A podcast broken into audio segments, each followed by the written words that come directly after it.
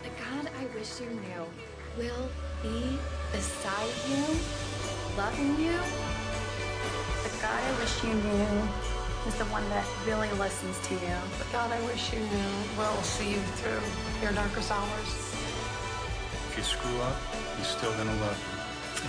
oh, you've got a good chance of it.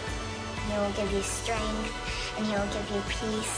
The God I wish you knew. The God that I wish you knew. The God I wish you knew. The God I wish you knew. The God I wish you knew. The God I wish you knew. The God I wish you knew. The God I wish you knew. Dobrý večer, ještě jednou v ICF. Mě to hrozně baví tady tohle všechno pozorovat. Já bych chtěla dát ještě jednou velký potlesk k tomu, co tady zaznělo doteďka. Ať je to Péťa, skvělý MC, nebo Verča, celá kapela, můžeme jim ještě jednou zatleskat.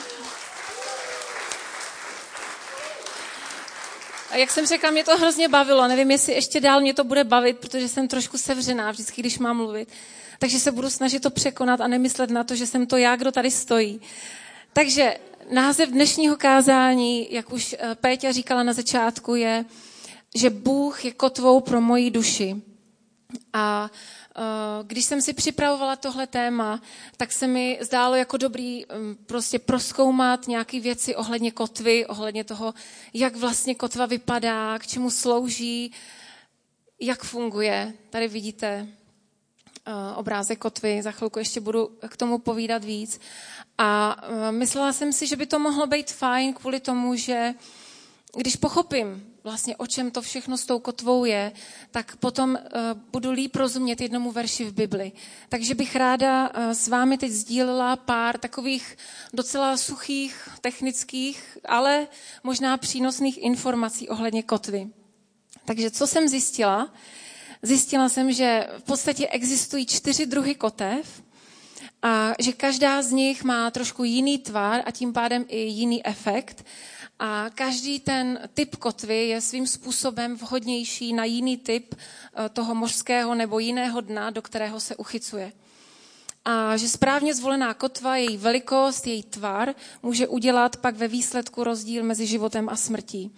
Protože jak asi správně tušíme, kotva neslouží jenom k tomu, aby loď se nějakým způsobem zachytila v tom doku přístavu nebo uprostřed moře, aby jsme si mohli udělat party, ale kotva, její efekt hlavně oceníme v okamžiku, v situaci, kdy nám hrozí nějaké nebezpečí.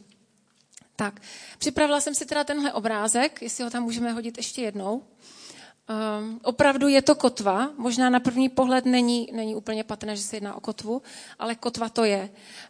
Má název Supreme, dalo mi práci najít takovouhle kotvu, tím, jak jsem to jako studovala, tak jsem zjistila, že tenhle typ kotvy je vlastně ten nejlepší, ten název už tomu napovídá. Jedná se o zcela výjimečnou kotvu a způsob, jakým je tahle kotva navržena, a jak reaguje na napětí a na tlak, způsobuje, že má mnohem větší schopnost udržet loď než všechny ostatní kotvy podobné velikosti na světě. Každopádně všechny druhy kotev, doufám, že vás to ještě baví, jakože už nejste z toho jak odrazený a všechny, já jsem tomu dala opravdu několik hodin, jsem prostě v angličtině ty videa, že v češtině tam toho moc není, takže jsem se snažila jako tomu porozumět a studovala jsem to na Wikipedii. Takže všechny druhy kotev, ať už je to tahle nebo jakýkoliv jiný druh, mají ale stejný cíl. A na Wikipedii se píše, že cílem kotvy je spojit plavidlo se dnem vodní plochy, na které pluje. Obvykle je kotva ke dnu spouštěna na řetězu nebo lanu a je vybavena jedním nebo několika zpětnými hroty. Hroty se mají zarýt do dna a tím fixovat loď na místě.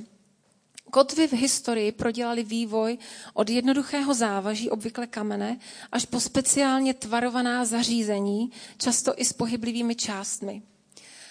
Teď nevím, jestli jste měli možnost někdy v životě pozorovat, jak kotva funguje, jestli jste třeba se potápili a zrovna tam někdo jako spouštěl kotvu, tak jste viděli, jak to celý probíhá. Já ne.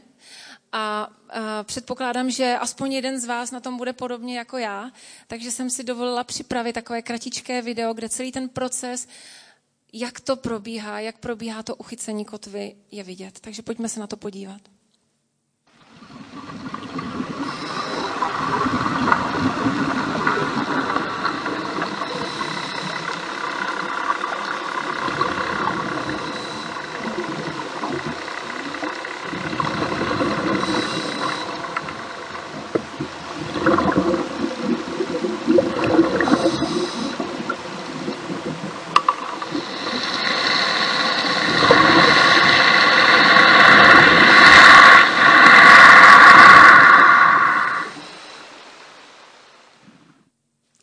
Jak se vám to líbilo? Bylo to tak, jak jste čekali? Úžasný video. Nejlepší video, který tady kdy bylo. Tak, proč tady dneska mluvíme o kotvách? Proč vám tady ukazuju obrázek kotvy? Proč tady pouštím tohle úžasný video? Proč tomu tak je? Protože v Biblii je jeden takový malinkatý verš, který nevím vůbec, jestli víte o něm, že tam je. Kdo jste přečetli celou Bibli, tak víte o tom, že tam tenhle verš je. A tam se právě o kotvě mluví, takže pojďme si ho přečíst. Píše se o něm v Židům, 6. kapitole ve verši 19. Máme tuhle naději jako kotvu pro duši, pevnou a bezpečnou. Já ho přečtu ještě jednou. Máme tuhle naději jako kotvu pro duši, pevnou a bezpečnou. A asi správně tušíte, že tenhle verš nemluví o nějaké kovové kotvě, která by pro nás byla tím bezpečím, tím, na co se můžeme spolehnout, ale že to je symbolika něčeho většího. Ta myšlenka ohledně kotvy tady v tomhle verši je ta, že bez ohledu na to, co se děje kolem nás, co se děje v našem životě, tak máme něco víc, máme nějakou kotvu, něco, na co se můžeme spolehnout. Ať už tě někdo zradí, ať už tě někdo opustí, ať už tě někdo zklame nebo podvede, ať už se ti děje cokoliv, je tu něco nebo je tu někdo, na koho se můžeme spolehnout, s kým můžeme vždycky počítat. A ten někdo je Bůh. Bible říká, že to je to naše spojení s Bohem. On sám je a může být pro každého z nás tou opravdovou, pevnou a bezpečnou kotvou. A já bych nám všem chtěla položit na začátek takovou otázku a já se k ní pak budu v průběhu ještě toho vracet a hlavně na konci budu o tom mluvit víc. A sice jsme si každý z nás absolutně jistý tím, že Bůh je kotvou pro naši duši. Mnozí z nás, asi většina, jak vidím, tak jsme někdy v minulosti požádali Ježíše, aby přišel do našeho života, aby odpustil naše hříchy a vydali jsme mu svůj život, dali jsme mu svoje srdce, řekli jsme mu, že ho chceme následovat. Ale otázka je, jestli i teď po těch třeba dnech, týdnech, měsících, rocích našeho života, které trávíme s Bohem, jestli pořád to naše spojení s Bohem je tak pevné, jestli pořád každý večer, když jdeme spát a když pokládáme tu hlavu na polštář, tak jestli jsme si jistí tím, že jsme ve spojení s Bohem, že bez ohledu na to, co se nám stane, tak v tuhle chvíli, když přijde Ježíš, tak vím, že jsem pevně zakotvený v něm. Protože jestli máš tuhle jistotu, jestli seš ve spojení s Bohem, jestli to víš, tak pak se mění celý tvůj pohled na život. Mění se tvůj pohled nejenom na život, ale i na smrt. A tím, že máš tuhle jistotu, kterou Bible právě přirovnává ke kotvě, pak jsi schopný prožívat i to, co jsme zpívali v té písni, že je tu pokoj, který převyšuje veškeré poznání a porozumění, že my sami si nedokážeme vysvětlit, jak navzdory tomu, čím procházíme, jak těžkými situacemi procházíme, tak navzdory tím vším my jsme schopni prožívat pokoj.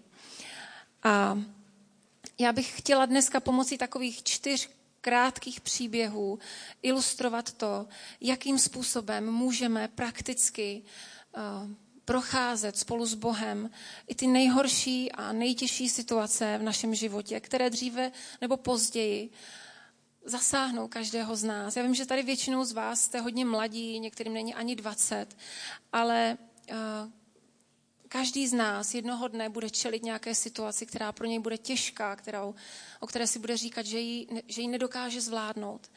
Takže pojďme se podívat na první příběh. Je to příběh, který já osobně, mě patří k mým nejoblíbenějším v Bibli.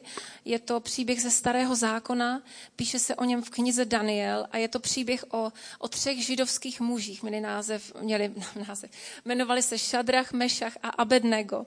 A oni to byli správci babylonské provincie. A žili v době, kdy tehdejším králem v Babylonu byl král, teď, abych to řekla, ono je hrozně moc překladu toho jména. Já jsem se snažila si zapamatovat ten, který bude v tom verši, takže Nabukadnezar se jmenoval. Nabukadnezar.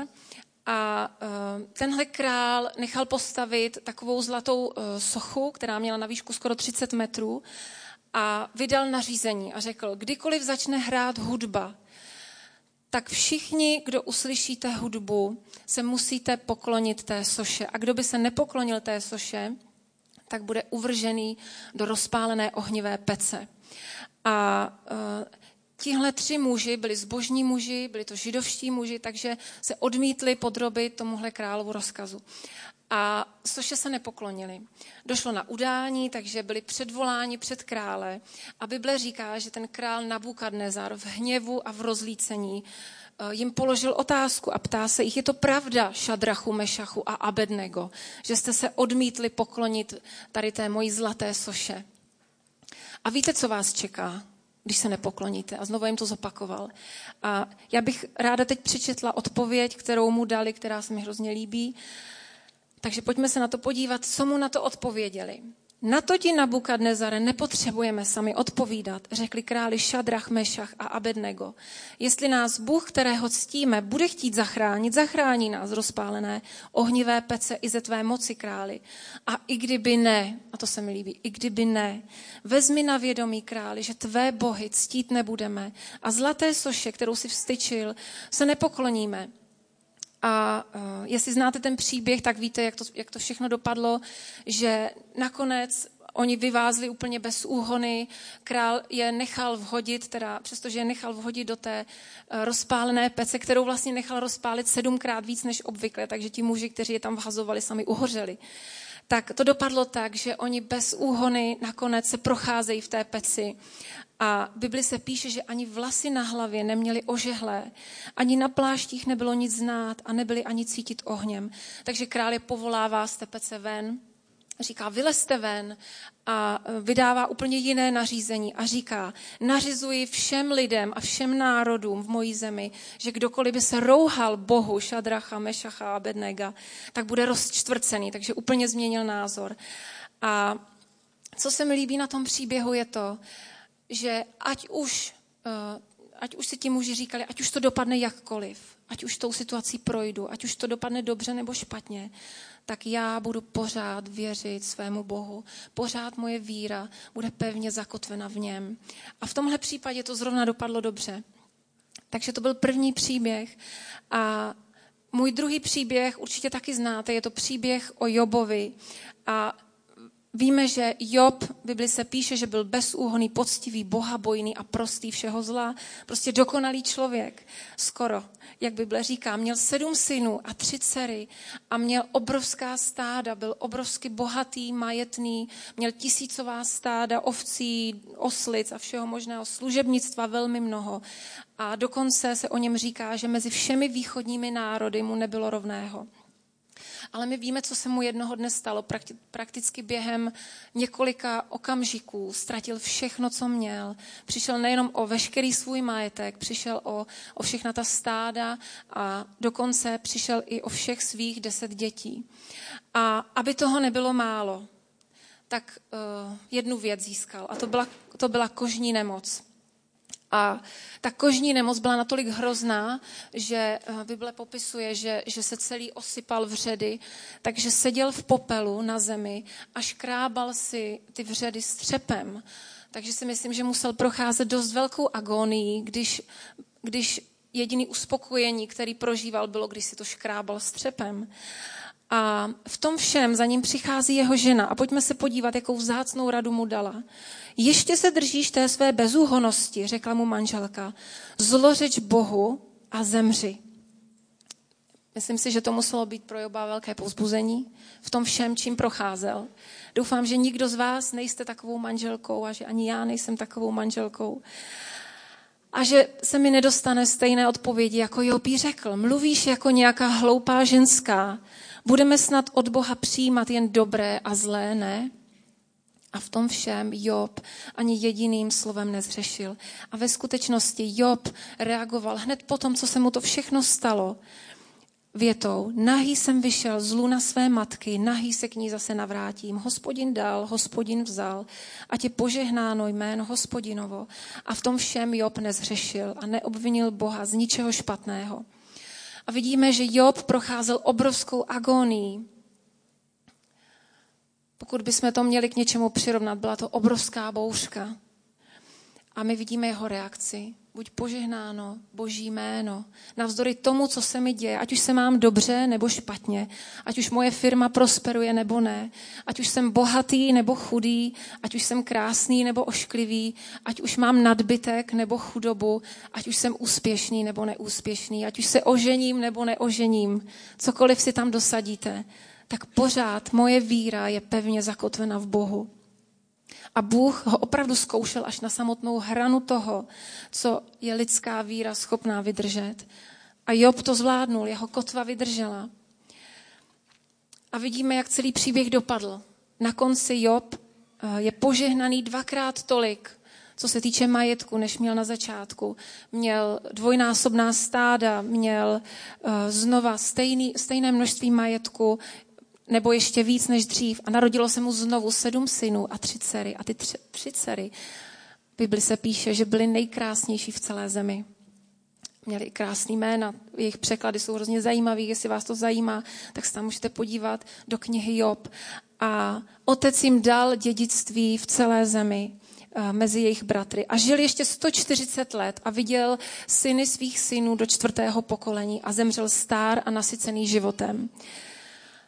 A představuju si, jak v tom svém stáří na konci svého života stojí před tou svojí rodinou v tom rodinném kruhu a říká jim, víte co, ať už jsem procházel čímkoliv, ať už to bylo dobrý nebo zlý, Bůh pořád stál při mě a moje víra byla pevně zakotvená v něm. Další příběh, na který bych se ráda podívala, je úplně jiného druhu, protože Job byl příklad člověka, kde bouře přišla do jeho života a pak odešla. A tenhle člověk, který se jmenoval Jeremiáš, tak jeho životní příběh byl vlastně jednou takovou neustávající bouří. A Bible popisuje, jakým způsobem procházel tím celým životem, kdy jako prorok povstával a byl vězněný, byl bitý a celkově celý svůj život prožíval těžký čas. Neznám v Bibli tak moc lidí, kteří by prožívali to, co Jeremiáš. A na konci svého života, kdy už by si řekl každý z nás, prostě mám právo na to, už si užít klidný důchod, tak on je zajatý do otroctví sousedního království. A jaká byla jeho reakce? Pojďme se na ní podívat. V pláči Jeremiášově se píše, toto však srdci beru si, toto je mojí nadějí, Hospodinová láska nepomíjí, jeho soucit nikdy nekončí. Každé ráno, stále nová, tvá věrnost je tak veliká. Můj úděl je Hospodin, říkám si, a v něj složím svou naději. A Jeremiáš tu vyjadřuje, že navzdory tomu všemu, čím celý svůj život procházel, nikdy nepřestal pochybovat o Boží dobrotě a o Boží věrnosti.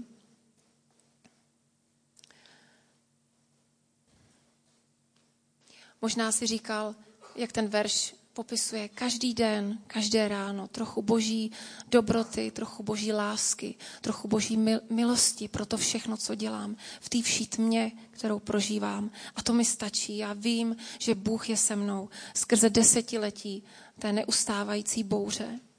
A ráda bych se zeptala znovu každého z vás. Máme každý z nás takovouhle kotvu pro naši duši?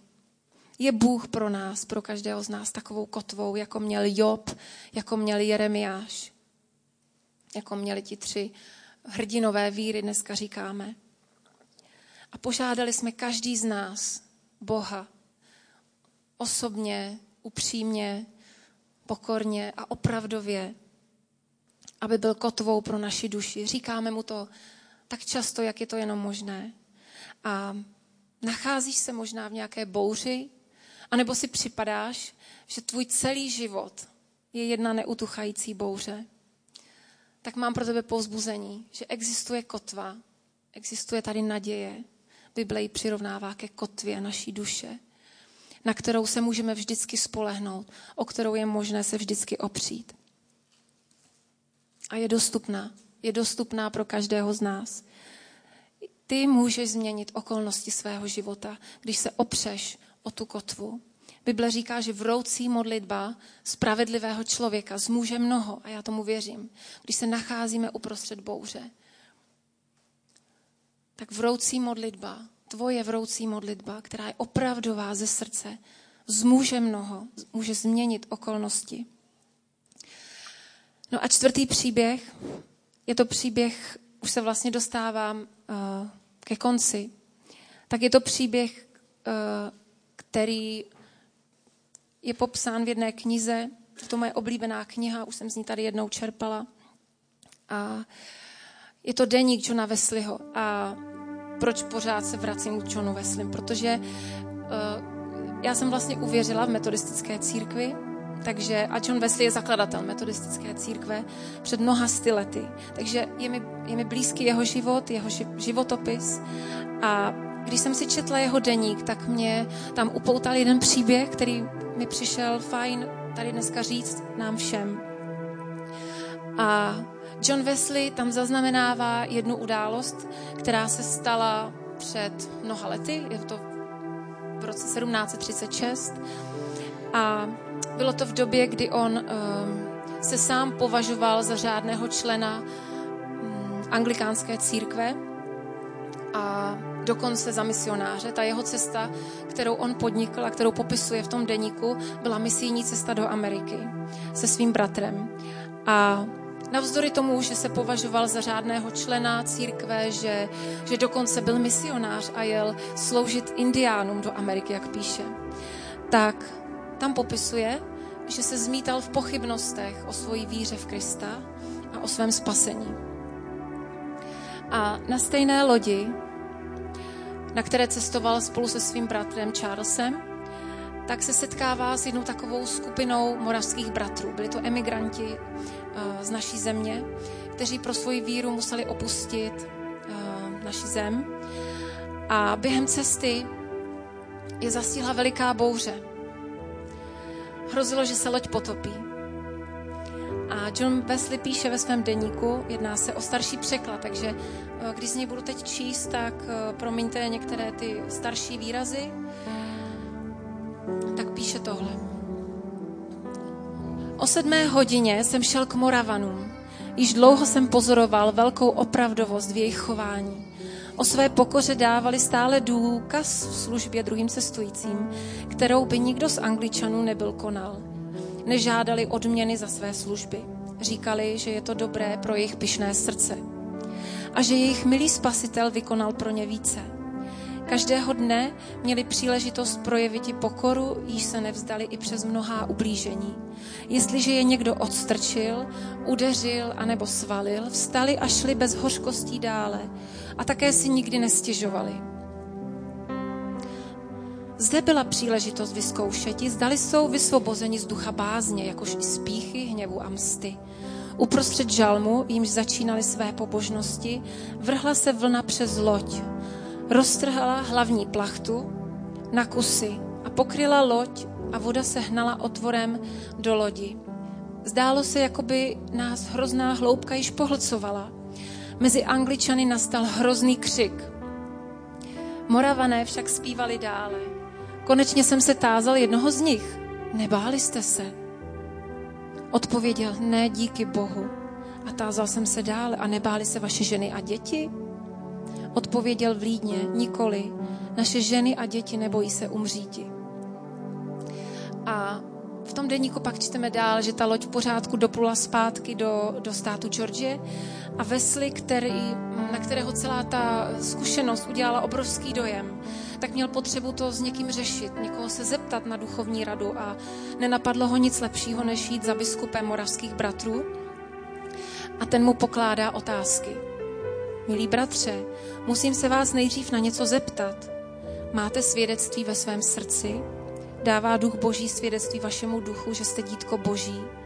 A John Wesley píše, byl jsem těmito otázkami překvapen a nevěděl jsem, co na ně odpovědět. On to pozoroval a tázal se znovu. Znáte Ježíše Krista? Chvíli jsem se zamlčel a potom pravil. Vím, že je spasitelem světa. Dobře, odpověděl. Víte však, že spasil i vás? Odpověděl jsem. Doufám, že zemřel, aby mě spasil. A on dodal, znáte sám sebe? Pravil jsem, ano, obávám se ale, že to byla jen prázdná slova. A tím končí tuhle pasáž. A já se chci znovu zeptat, jaká by byla odpověď každého z nás v tuhle chvíli. Znáš Ježíše Krista? Víš, že je tvým pánem a spasitelem? Máš svědectví ve svém srdci? Protože Bible říká, že kdo je Boží dcera, Boží syn, tak má svědectví ve svém srdci skrze Ducha Svatého. Víš, že je on kotvou pro tvou duši, že on je ta kotva pevná a bezpečná. A znovu se vracím k tomu prvnímu verši, že my máme tu kotvu, tu naději pro naši duši, pevnou a bezpečnou. Pak je tu ještě jeden příběh a to je ten tvůj. A mě by zajímalo, jaký by byl ten příběh, jaký bude. Dosaď si do něj svoje jméno, čím ty procházíš, co tebe čeká, jaká bude tvoje reakce, až přijde ta těžká chvíle nebo ta zkouška do tvého života. Záleží na každém z nás, jaký bude ten příběh. Je jedna taková zajímavost na kotvě.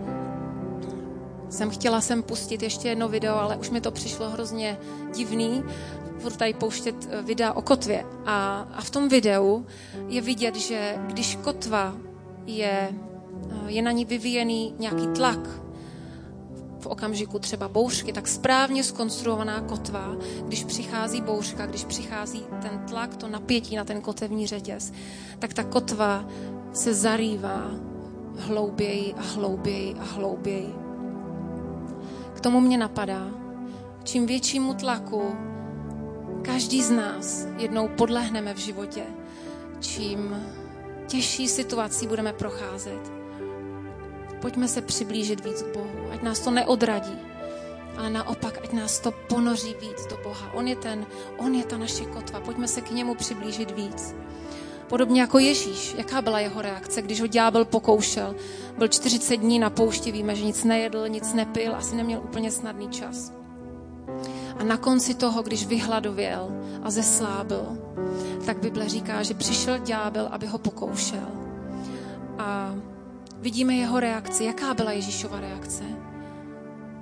Říkal, je psáno, je psáno, je psáno. A třikrát reagoval stejným způsobem, je psáno. Vzal Boží slovo a citoval z Bible, je psáno.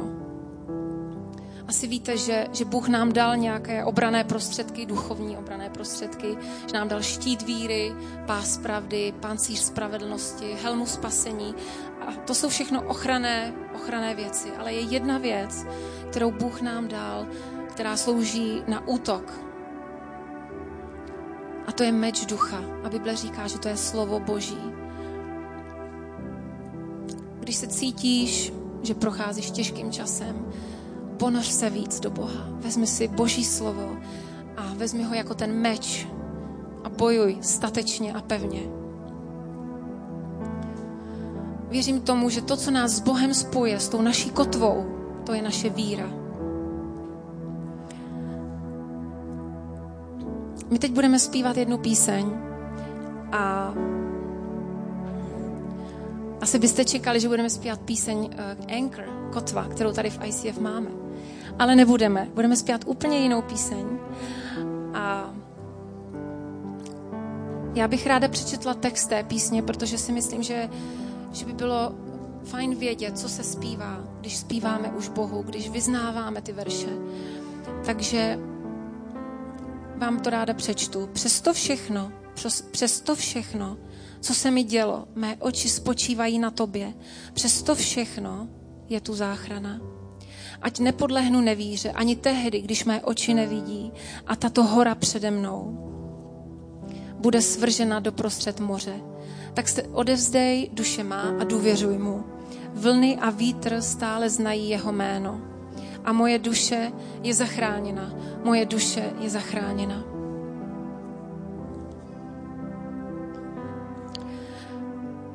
Mohli bychom se společně postavit a modlit se. Ať už jsme na tom každý z nás jakkoliv, ať už jsme si vědomi toho, že Bůh je kotva pro naši duši, nebo ne, ať už máš pochybnosti, nebo jsi si naprosto jistý, tak věřím, že je fajn zkontrolovat ten kotevní řetěz, je v pořádku. kotva je čistá, nerozpadne se, a znovu očišťovat svůj život a vydávat ho Bohu. Takže můžeme se společně modlit. Děkujeme ti, Pane, za to, že ty jsi ta jediná kotva, pevná a bezpečná, na kterou se můžeme spolehnout v jakékoliv situaci.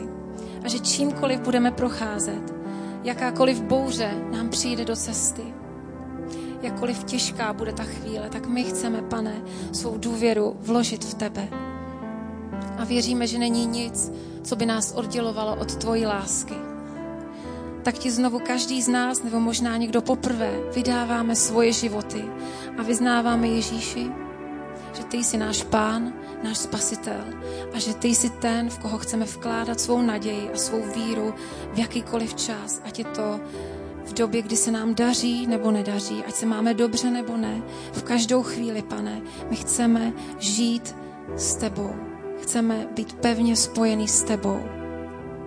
Děkujeme ti za Ježíše, kterýho jsi poslal, aby zemřel místo nás. Amen. Že můžeme zpívat tuhle píseň. Far be it from it, not believe.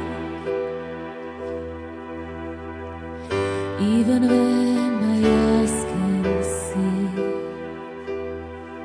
and this mountain that's in front of me will be thrown into the midst of the sea. Through it all, my eyes are on you. And through it all.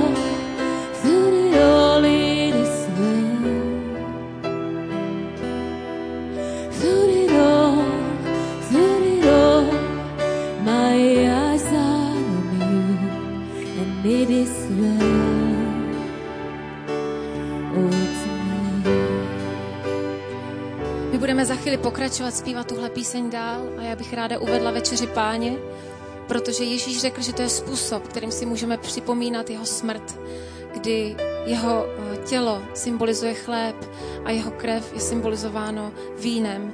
Takže během téhle písně budeme mít každý z nás příležitost připomenout si to, co pro nás Ježíš udělal. Takže můžeme zpívat dál.